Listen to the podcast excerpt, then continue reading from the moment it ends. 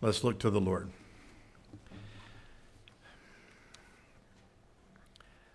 Heavenly Father, you truly are just absolutely matchless. Um, there is no one, there is no thing that we can compare to you.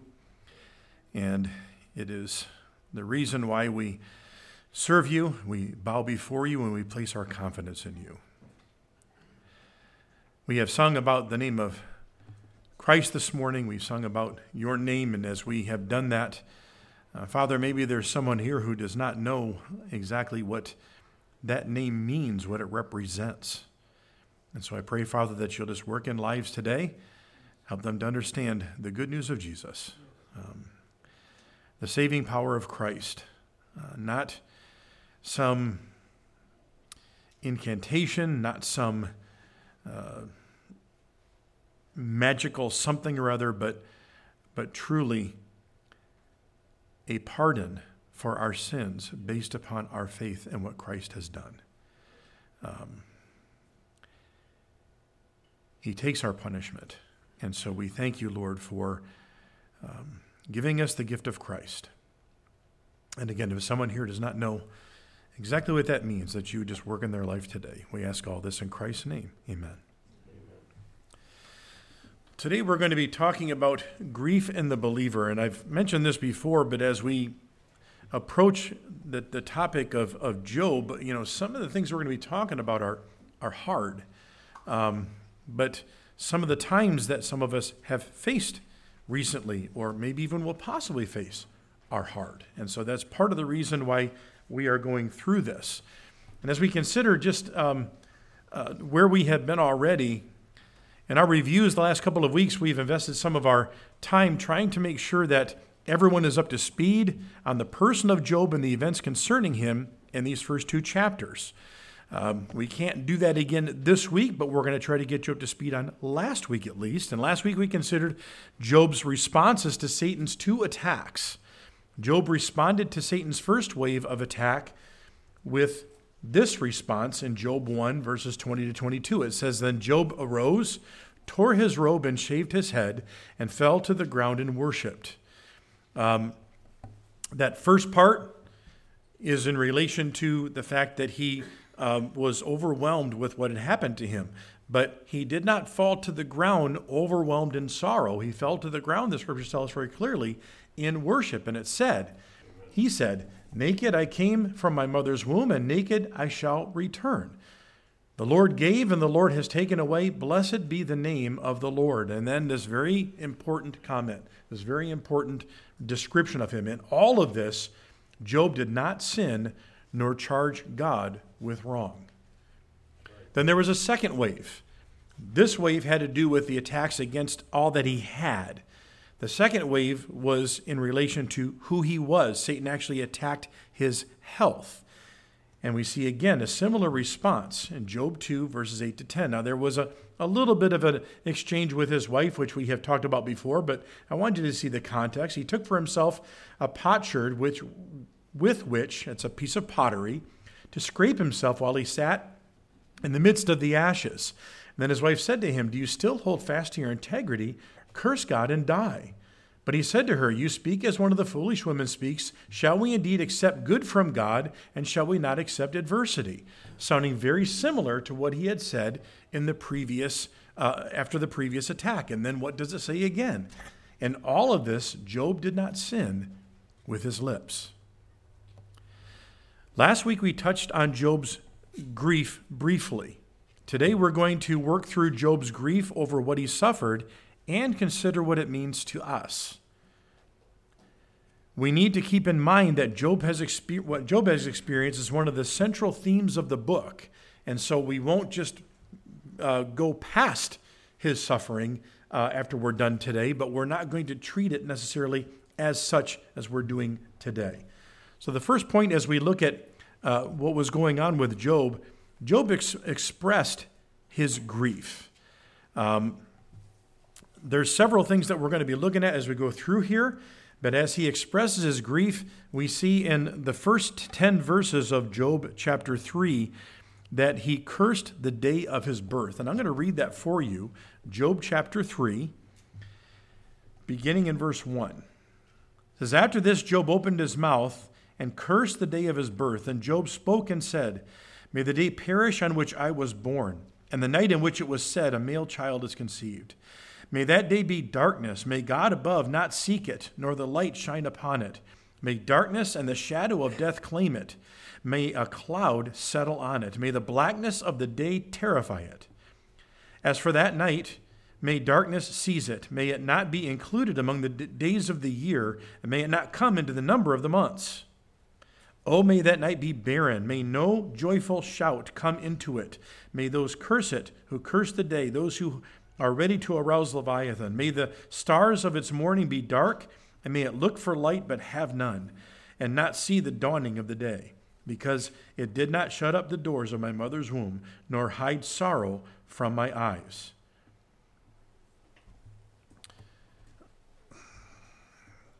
Job desired that um, this day would both be cursed and forgotten, dark and empty, that no light shines on it or there be any uh, joy, sound of joy in it.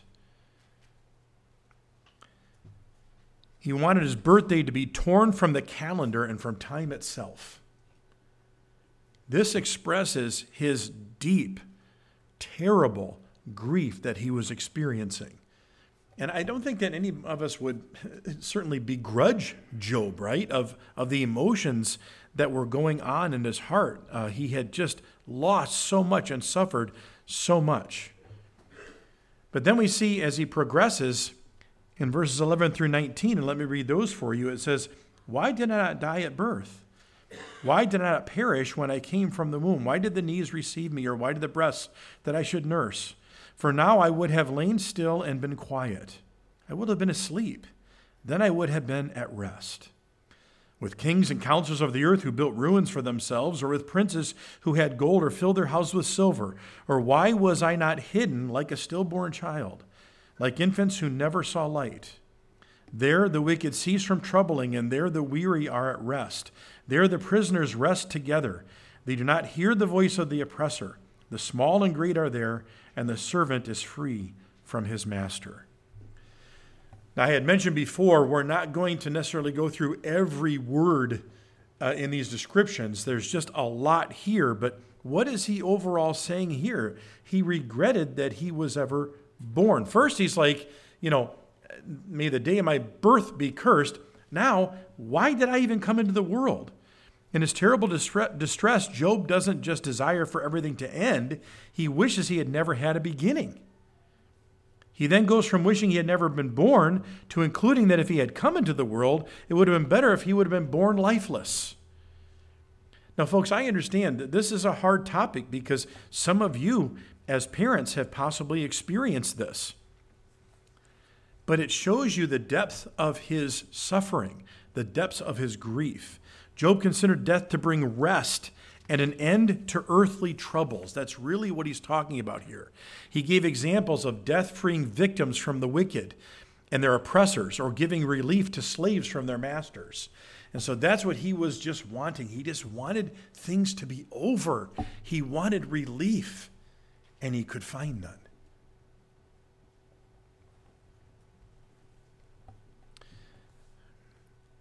Which brings us to the fact that he desired relief through death. The last several verses of this passage say, Why is light given to him who is in misery, and life to the bitter of soul? How long for death, who, who long for death, but it does not come, and search for it more than hidden treasures. Well, think about that for a moment, right? Let that sink in. I, I would rather have death than treasure. Well, this was a rich man. He knew what that meant. And he goes on, who rejoice exceedingly and are glad when they can find the grave. Why is light given to a man whose way is hidden and whom God has hedged in? For my sighing comes before I eat, and my groanings pour out like water. For the thing I greatly feared has come upon me, and what I dreaded has happened to me. I am not at ease, nor am I quiet. I have no rest, for trouble comes. We see that Job longs for death. He wants his life to end. Here is where Job gives details about what he is feeling. Can you sense both the pain and the hopelessness that he's feeling right now? Notice that he mentions in verse 23 about being hedged in. This is the same exact language that Satan used of God's protection. And now what's he saying? He's saying, I'm boxed in. I have no way out. I have no escape. Job's perspective in his suffering is that he is a person who has somehow lost his way, and now he has been trapped by God with no hope, no way out. What I want us to do then is consider, and again, this is going to be a little bit of review, but as, as he's pouring his heart out and as he's talking about, man, if, if I just would have never been born, that'd have been great. Or if I, if I just would have been born, if I had to come into the world, if I could have come in lifeless, that'd be better than what I experienced. Now, contrast that to the fact that Job had an exceptional life prior to all this taking place. I mean, this is how heart wrenching his, his, uh, his present state is. So let's consider what causes the causes of Job's grief. We're going to go through these fairly quickly, but I just want us to, to have these in our minds as we're thinking about his grief and even when it comes to uh, the believer and how we experience grief.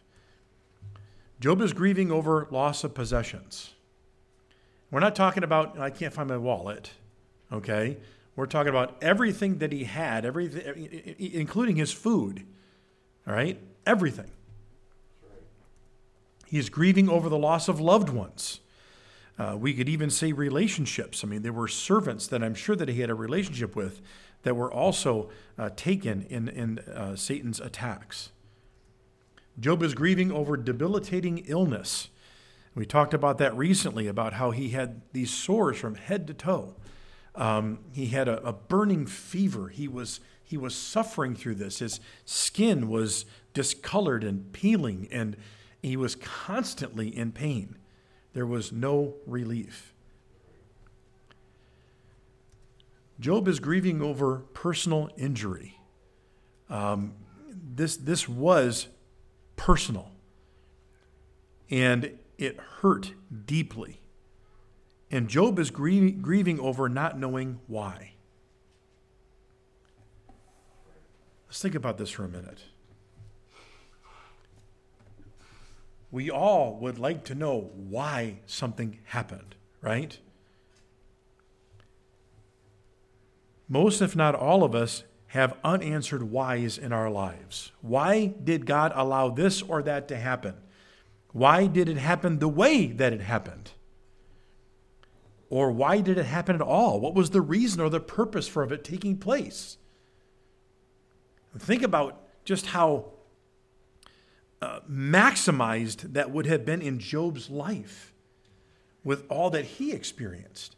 Now, again, I'm going to continue to, to take great care in saying we can't compare our lives to Job and say, ah, you know, what I'm experiencing is nothing. That is not what we're talking about. What we're talking about is a man who went through some extremes for a purpose, and we'll get to those, and we'll see even how that plays out through the entire book. But because maybe we haven't experienced what Job experienced or what somebody else experienced, doesn't mean that it is not a valid struggle, a valid trial. All right? And again, we'll fill that out a little bit more later. But another Job, cause of Job's grief is he's grieving over loneliness. Like I mentioned before, he lost most of his household. There were only a few servants that were spared.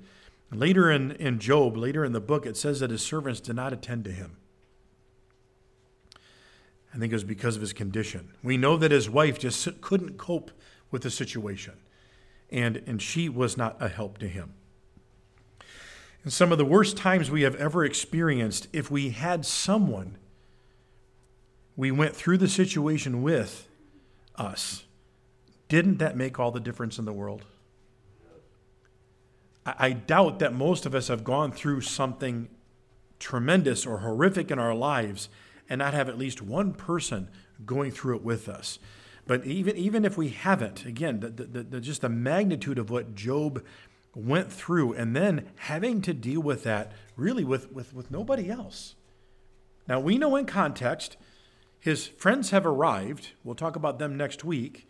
And they're just sitting. And we'll talk about that next week. But as he speaks, right, and as we see what he experienced, some time went by and there was just nobody with him. Job is also grieving over realized fear. Now, I want to park on this for just a little while because um, we have fears of our own, don't we? Job's whole life was going extremely well in every area of his life. Yet he still had nagging fears that something bad would happen. I think we do the same thing, don't we? We think to ourselves, ah, you know, things are going well. What's going you know, what's going to go wrong, right? So let me just throw some things out to you that are, are fairly empirical. In other words, they're fairly factual. I'm sure that there's a little variation here, but some studies have been done that reveal how many of our fears actually come to pass. What percentage of what we worry about actually happens? The percentage of our concerns, our worries, our fears that do not come to pass within 30 days. In other words, I have a worry, and 30 days pass, 91% of them never take place. Okay? Another longer term study concluded that 85% of our fears never, ever happen. So 15% of what we worry about comes to pass. Now, of that 15%, those who participated in this, of that 15%, 79% said that either they handled the difficulty better than they expected or they learned a valuable lesson from it, or, or maybe both. Now, there's no data on how accurate their fears were realized. In other words, as they feared, what was the severity? You know, if I think that, you know, 10 is going to happen, well, did it happen that it was an 8, a 5, a 3? You know, we don't know as far as its severity is concerned. Okay? But as we think about this, how often was it as bad as we expected, or how bad did it actually turn out? All of this means that 97% of the time, our concerns are either completely unnecessary or either the severity or the consequences were exaggerated. Said another way, 3% of everything that we fear will take place and happen possibly as much as we expected. 3%. Now, that 3% can be significant. But the point is that we do a lot of worrying. We are concerned about a lot of things. We need to acknowledge, for example, God, Job's fears were realized. God brought something into his life that was, and allowed it, that was very terrible. As a matter of fact, we can probably say that what Job feared, the results were worse than what he ever imagined.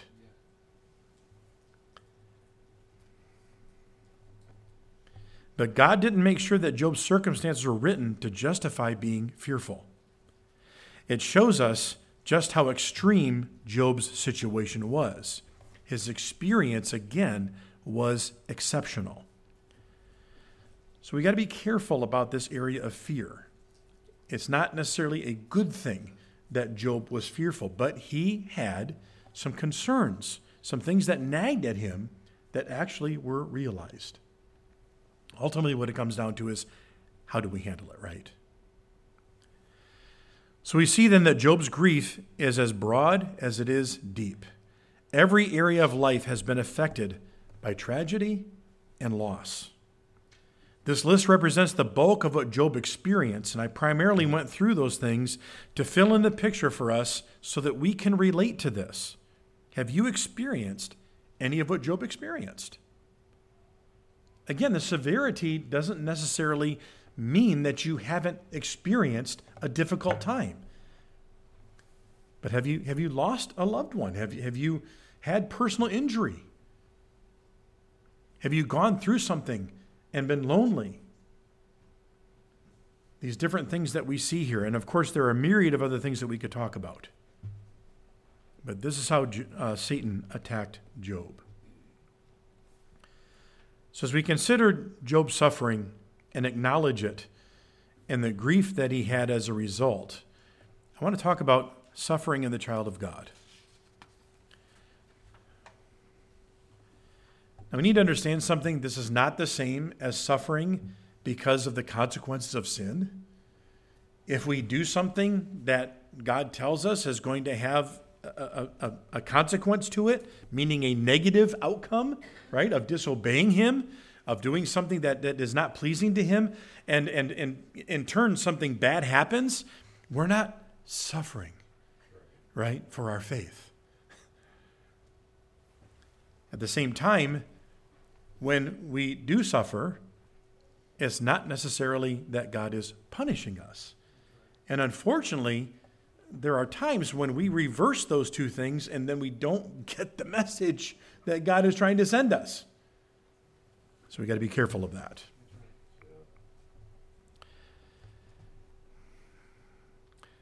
But suffering is expected in the believer's life. As we think of James, he tells us in uh, chapter 1, verses 2 through 4 My brethren, count it all joy when you fall into various trials, knowing that the testing of your faith produces patience. But let patience, and that's endurance, have its perfect work, that you may be perfect and complete, lacking nothing.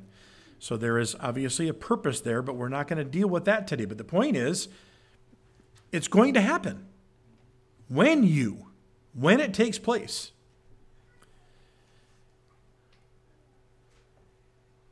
In Mark chapter 4 is a very important thing here because suffering will reveal saving faith or a lack of saving faith. This, this uh, comes down to the, the, the, parable of the, of, the, um, of the soils. And two of those soils, it says this in Mark 14 These likewise are the ones sown on stony ground, who, when they hear the word, and, and that, that sown seed was the picture of the word of God, immediately receive with gladness, and they have no root in themselves, and so endure only for a time. Afterward, look at this. When tribulation or persecution arises for the word's sake, immediately they stumble. In other words, they're out. They pull the parachute cord. This is hard. I'm not, I'm not doing this anymore. Right? So there's no real substance to what they first kind of attested to. And it goes on. Now, these are the ones sown among thorns. They are the ones who hear the word and the cares of this world, the deceitfulness of riches, and the desires for other things entering in choke the word, and it becomes unfruitful. In other words, there is no real effect. Fruit is the evidence of faith. And if there's no real fruit from faith, then there's no real faith. And that's simply what it's saying here. But what's the cause? The cause is all these things that are happening around me, the things that are happening to me. Very similar things than what how Satan attacked Job. And what was Satan's goal? Satan's goal was if I do this, he's going to curse you. And in essence, that's what these people are doing. Something happens and they turn their backs.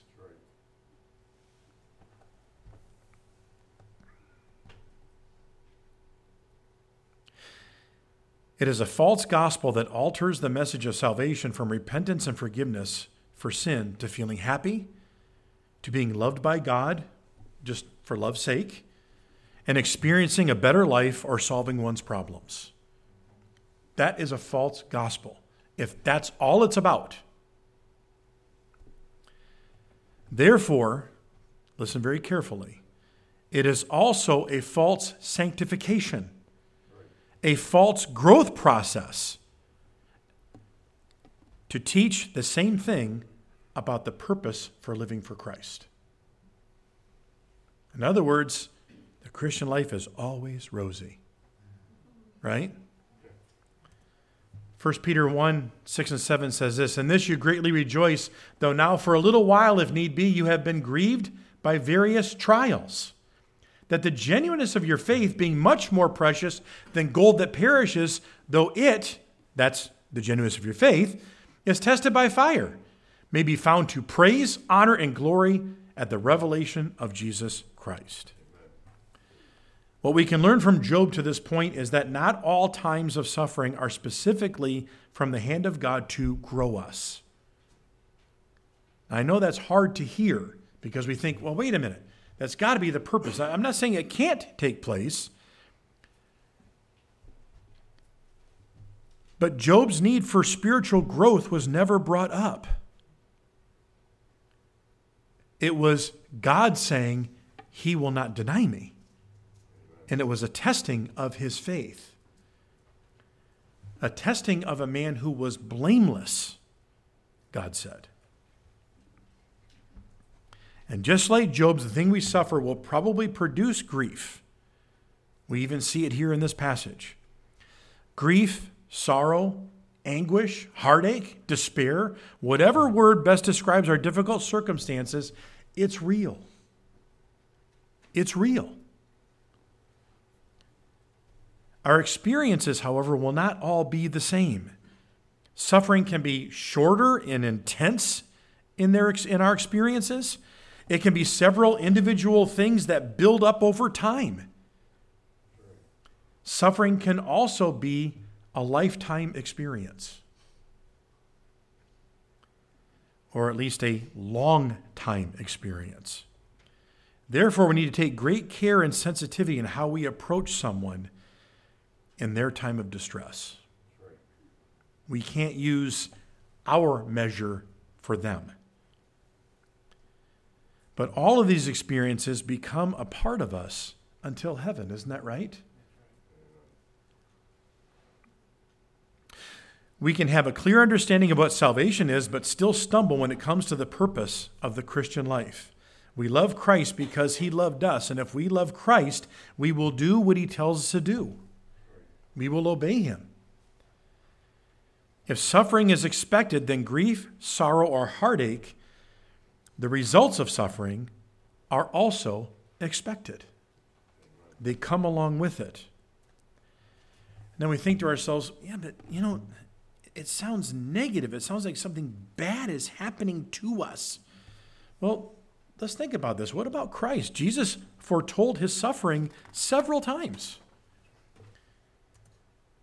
We see in Matthew 16, we're not going to look at all of them. We see Matthew 16, 21, for that, that time Jesus began, from that time, Jesus began to show his disciples that he must go to Jerusalem and suffer many things from the elders and chief priests and scribes and be killed and raised the third day. His suffering was also foretold through prophecy, Isaiah 53, 3 and 4.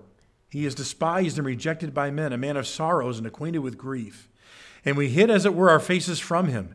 He was despised, and we did not esteem him. We didn't respect him. We didn't consider him. Surely he, was bo- he has borne our griefs and carried our sorrows, yet we esteemed him stricken, smitten by God, and afflicted. We have the example of Paul's life. After his conversion, he shares about it multiple times throughout the New Testament. What I want us to do for just a few moments is look at some other uh, others that, and some of these are Old Testament folks, but others that we would call believers, followers of the Lord, and, and, and what happened with them. Um, when we think of Moses, Moses reacts after Israel complained again and again and again. It just became too much for him. Go back to Numbers chapter 11. Numbers chapter 11.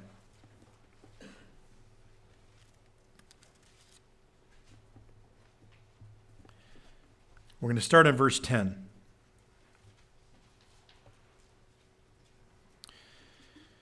Now, we need to understand, I'm not saying that all of this is necessarily justified in what we see here, but we're looking at the emotions of what people are going through. Numbers chapter 11, verse 10. Now Moses heard the people weeping throughout their families, every one at the door of his tent, and the anger of the Lord was greatly aroused. Moses also was displeased. And so Moses said to the Lord, Why have you afflicted your servant? Well, okay, so Moses is now directing his attention to, to God. right? And why have I not found favor in your sight that you have laid the burden of all these people on me? Did I conceive all these people? that's, that's a, you have to admit, that's a good line, right? So, anyway, he goes on. Did I beget them that you should say to me, Carry them in your bosom, and as a garden carry, as a, as a guardian carries a nursing child to the land which you swore to their fathers? Where am I to get meat to give all these people? For they weep all over me, saying, Give us meat that we may eat. Now, by the way, I, I should have said, this is when they were starting to get tired of the manna, all right, and they're demanding meat. And so Moses is just beside himself. And then it goes on. By the way, were they supplied by God? Yes. Okay, all right. So then it goes on. Verse 14 I am not able to bear all these people alone because the burden is too heavy for me. If you treat me like this, please kill me here and now. If I have found favor in your sight, and do not let me see my wretchedness. He sounds a little bit like Job here, doesn't he? Right? We also have the example of David, who shares many times from his heart. But in Psalm 55, verses 1 through 5, it says this. Sorry about that, I missed it.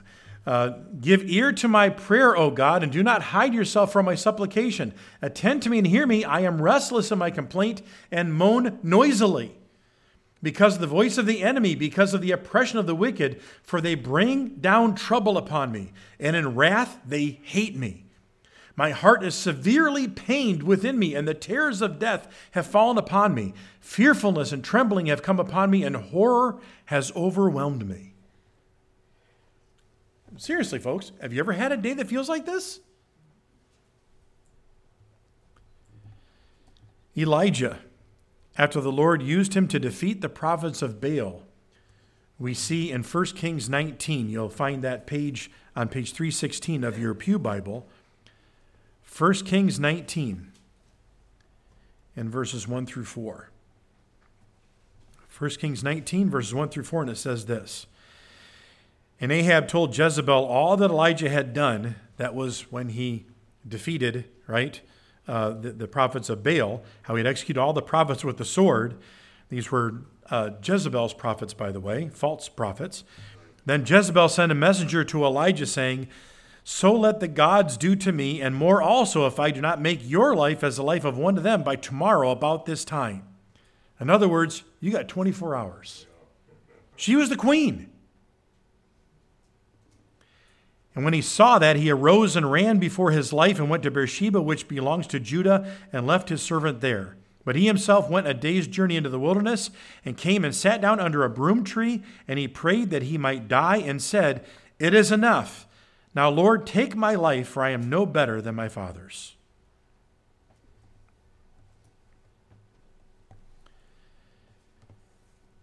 If you turn with me to, to Jeremiah chapter 20, Jeremiah speaks from his heart as he continues to tell God's wayward people what is coming, but they won't listen. All right? This is a prophet continuously telling his people judgment is going to come. You're not obeying, you're not listening. In Jeremiah 20, we'll begin in verse 7. Some of your Bibles, you'll see this is constructed a little bit differently because it's, it's this prayer that he speaks to the Lord about. Jeremiah 20, verse, verse 7. O Lord, you induced me, and I was persuaded. You are stronger than I, and I prevailed. I am in derision daily. Everyone mocks me. For when I spoke, I cried out. I shouted violence and plunder because the word of the Lord was made, made to me, a reproach and a derision daily. Then I said, I will not make mention of him, nor speak any more in his name. But his word was in my heart like a burning fire, shut up in my bones. I was weary of holding it back, and I could not. For I heard many mocking, fear on every side. Report, they said, and we will report it. In other words, he's mocking them. You know, give us the news, right? And we'll tell. All my acquaintances watched for my stumbling, saying, Perhaps he can be induced. Then we will prevail against him, and we will take our revenge on him. But the Lord is with me as a mighty, awesome one. Therefore, my persecutors will stumble. They will not prevail. They will be greatly ashamed, for they will not prosper. Their Everlasting confusion will never be forgotten. But, O Lord of hosts, you who test the righteous and see the mind and heart, let you see, let me see your vengeance on them, for I have pleaded my cause before you. Uh, this is not something that we're telling you to do, okay? But I'm just saying, this has come from him.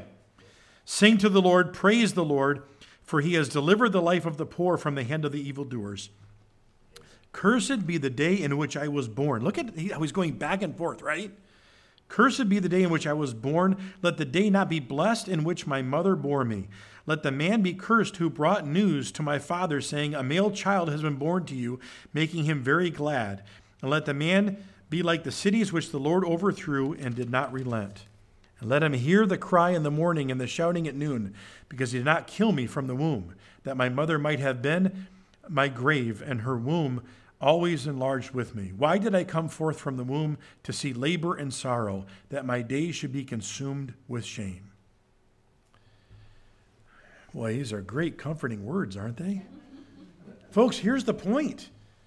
Some people who served God in some of the most key, important areas of life, boy, they really took some difficult experiences along with it. But they weren't these stoic robots. Life affected them, it hurt, it was personal to them. And we need to understand that that can take place. That probably will take place if we are going to be a faithful follower of Christ. To what degree? Maybe not as Jeremiah, maybe not as Job, but we see one thing. There came a point where, man, they were just like, can I just be done with life? Can I check out? Please take it away. Folks, I just got to say it. You may have been there at one point. You're not alone as far as the experience is concerned, but unlike how Job was feeling at the time, Jeremiah says that he was not alone while he was experiencing it. And by the way, David said the same thing. Most of these things are pleased to God, right? The difference with Job is that he he just didn't see where God was in all of this.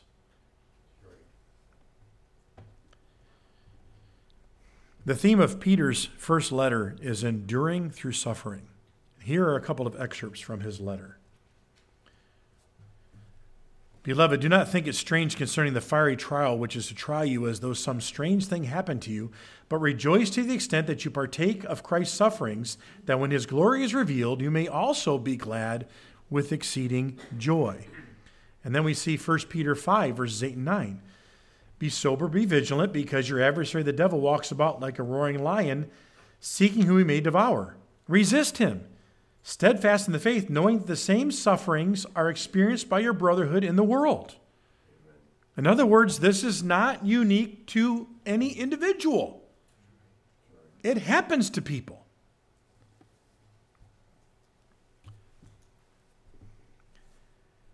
I want to look now at what I hope will be an encouragement to you because one of the things that we read through some of these verses is that we are enjoining in the suffering of Christ when we suffer for his name, when we suffer for righteousness.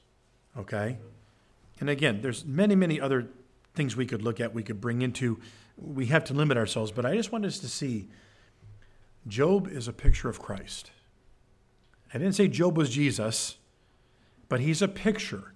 We can see some elements of Christ being foretold through him. And I want us to go through those things. First, Job was accused of wrongdoing, wasn't he? Satan himself said, Ah, his faith isn't for real. You just let me get at him. By the way, we'll see later on that his friends accused him of wrongdoing. Jesus was accused of wrongdoing multiple times. He, his actions were attributed to Satan himself. You remember that? They didn't believe his words, they didn't believe his works. Job was attacked by Satan. We know that Jesus was attacked by Satan as well. Job lost everything. Christ left everything. Job was a righteous man. God the Son was sinless. Even as the God man, when we don't fully understand that he took on human quality, he was 100% God, 100% man, a unique individual in all of time, but never sinned. Job suffered physically. We saw that. Jesus suffered physically, horrifically. Job was alone. Christ actually died alone. Do you remember? When sin was placed on Christ, his father could not look. Man. wow. Job was a man of grief. We saw in Isaiah that Christ was a man of grief. Job's treatment was undeserved. Jesus did nothing to receive what he got. Right? There was no fault that someone could find in him that he deserved what he was given. He didn't sin, he took our sin upon himself. But Job glorified God. And we are told that obviously Christ did as well. He glorified the Father in all that he did. That was his purpose for being on this earth. Now, we think the purpose was salvation. Salvation was simply a part of glorifying God. But he came to do the will of the Father. That's what he said he came to do. So, where does this bring us today? What does all this mean for you and me? God will bring circumstances into our life that test us. Anyone who teaches that a true follower of Christ will not suffer or that suffering is an automatic sign of God's punishment or some lack of blessing, that is a false teacher. Plain and simple. Not only will we suffer to, from one degree from one degree to another, our suffering has purpose. Our suffering has purpose. God tests our faith. That's what we saw in the scriptures today. In turn, if we respond properly, we glorify God. That is a significant purpose that we have in life. Our experiences are a testimony to non believers around us. That is one of the purposes that I believe that God has for us. God often uses the trials we face to grow us in various ways. Now, notice I said often. I'm not saying that we can't grow. What I'm saying is, again, if we look at Job, it was simply to tell Satan, have you, have you thought about this guy? Have you, have you placed your attention? Have you, have you set your heart on him to, to, to test him? And we know that basically Satan said, I, I can't. You're protecting him. And so that's when God gave him permission. God gave him permission. He was trying to destroy Job. He was trying to cause Job to turn around and curse God. God's purpose in the whole thing was for Job to faithfully glorify him. We are also reminded that suffering can, uh, suffering as, as Christ suffered, is to bring joy because God is with us. Remember that? God Spirit actually rests upon us when we're going through that. So we don't go through it alone, even if we feel that way. And we have an indescribable joy considering Christ's coming. Even when we experience some of the worst of times, what we, and again, these are the worst of times in relation to our faithfulness to Him, we know and see what's coming. Now, folks, we're going to go over just a little bit today. It's just about noon here, but I, I just want to help us understand a couple of things that I've got to get across. We can have a lot of bad experiences in our lives, okay? And it's hard to try to explain that on a human level. Do all of them come from the hand of God specific for us to bring glory to Him? Probably not. Are all of them specific in relation to um, teaching us a lesson? Probably not. For example, there are times when bad people just do bad things and they affect us. Okay?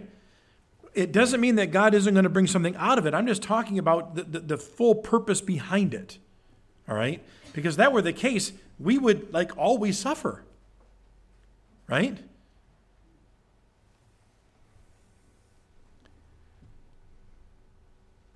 Sorrow, grief, and heartache can accompany trials. Doesn't necessarily mean that they always we always have to have a deep, terrible suffering when we're going through a trial or a test of some kind. Clearly, not all of God's tests in our lives involve extreme situations, which is what I was kind of referring to. If that were the case, then we would just be constant sufferers on earth. Okay? I, I happen to look at my life and say, yeah, I've had some hard times, but man, I've had some really enjoyable times too. Even Job, if you look at it, right? We know his beginning, we also know his ending. So it wasn't all bad. But testing can bring heartache. And heartache can be deep and it can be lasting. There is a difference between simply getting over it and trusting God through it. And again, that's where we need to be careful, both personally with ourselves and how we might consider other people. If someone is experiencing grief and is not quite on our, on our timetable, oh, they're, they're still bothered by that? What's their problem? That's an awful thing to think about. Now, at the same time, and again, just trying to balance things, we've got to be careful that we don't wallow in grief. Where this isn't just something that we experience too far and don't miss out on the trusting God through it part. But again, we're cautioned. Why? Because we see Job's experience.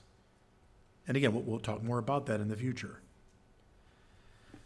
So I, have mentioned to you that I, I'm looking at um, a commentary by a man named Christopher Ash, and I want to give you another one of his quotes to end our time today. Um, just a really power. He's just a really smart man. Okay, I mean, but very down to earth. I think you'll appreciate this.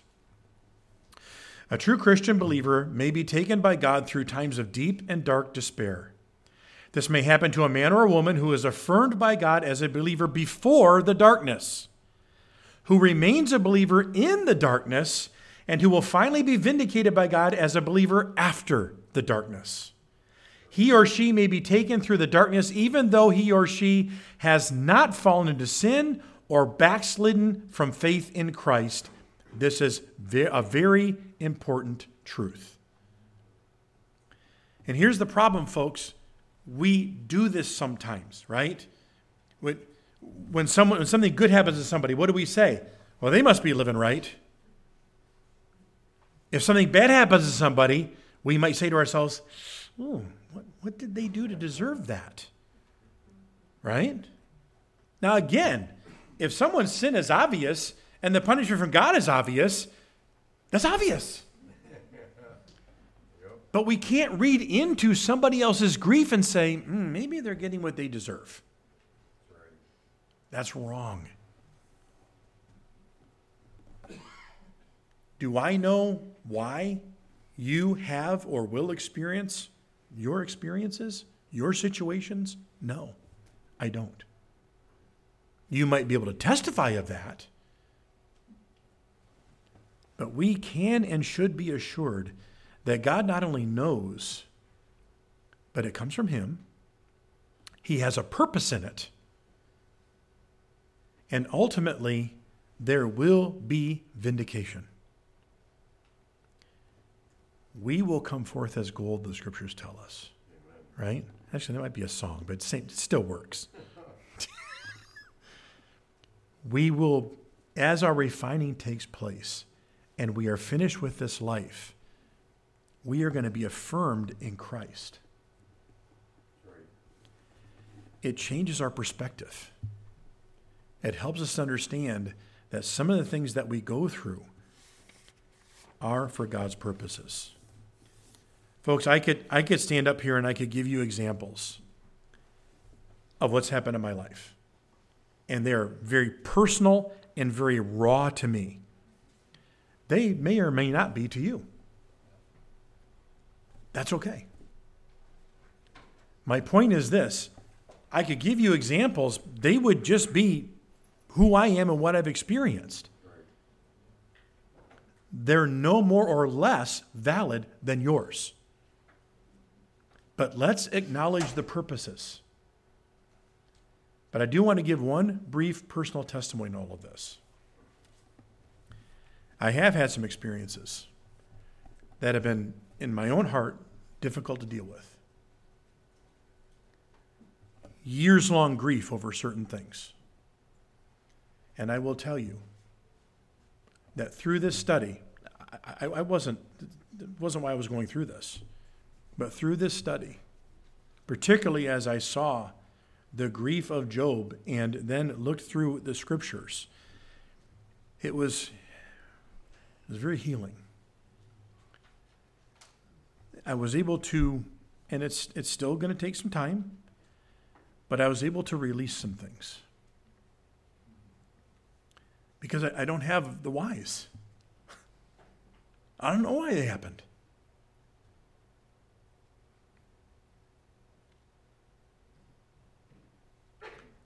I don't know why the losses took place. But I felt the grief and the sorrow, the second guessing, the wondering. And what I have to understand is I don't need to know the why, I need to know the who. The who behind the hurt. I mean, literally.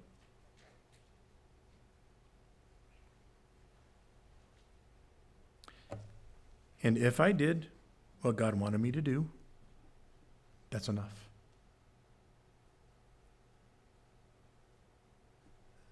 That's enough. Let's pray.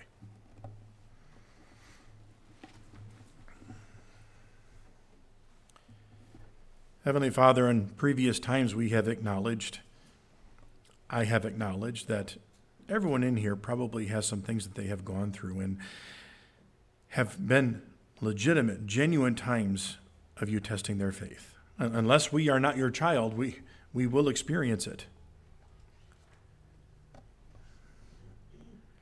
Lord, there are also just simply difficult times that we have in our life, and, and those too are, are, are those experiences, and they, they may not be again, to, to fulfill specific purposes, but yet they are still there for a reason, and we still need to respond in the right way. So, Lord, I pray that you guide us. And I pray, Father, that there are, if there are those here who have just some of those very acute hurts, those sorrows, those griefs in their life that they've struggled not, not, not to necessarily get over, but to deal with. I pray, Lord, that they will remember who you are, how you work, and what your purposes are. The specific whys may not come, but we do know that everything and all things are for your glory. And Lord, may we take joy and may we be excited about the fact that if we have suffered as your son, that when you do come for us, there, there is going to be something special about that. We don't know what all that entails. And even now, Lord, you're pleased with us. You dwell with us. You, you are with us through these difficult times. Father, if we're truthful and we look back on our lives, we, we, we do really need to thank you.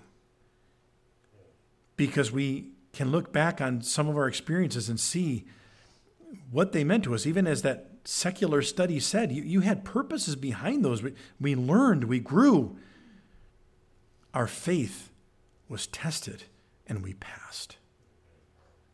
Father, we thank you for those necessary, encouraging times, and we thank you for opportunities to bring glory to your name. And it is in the glorious name of Christ we pray. Amen.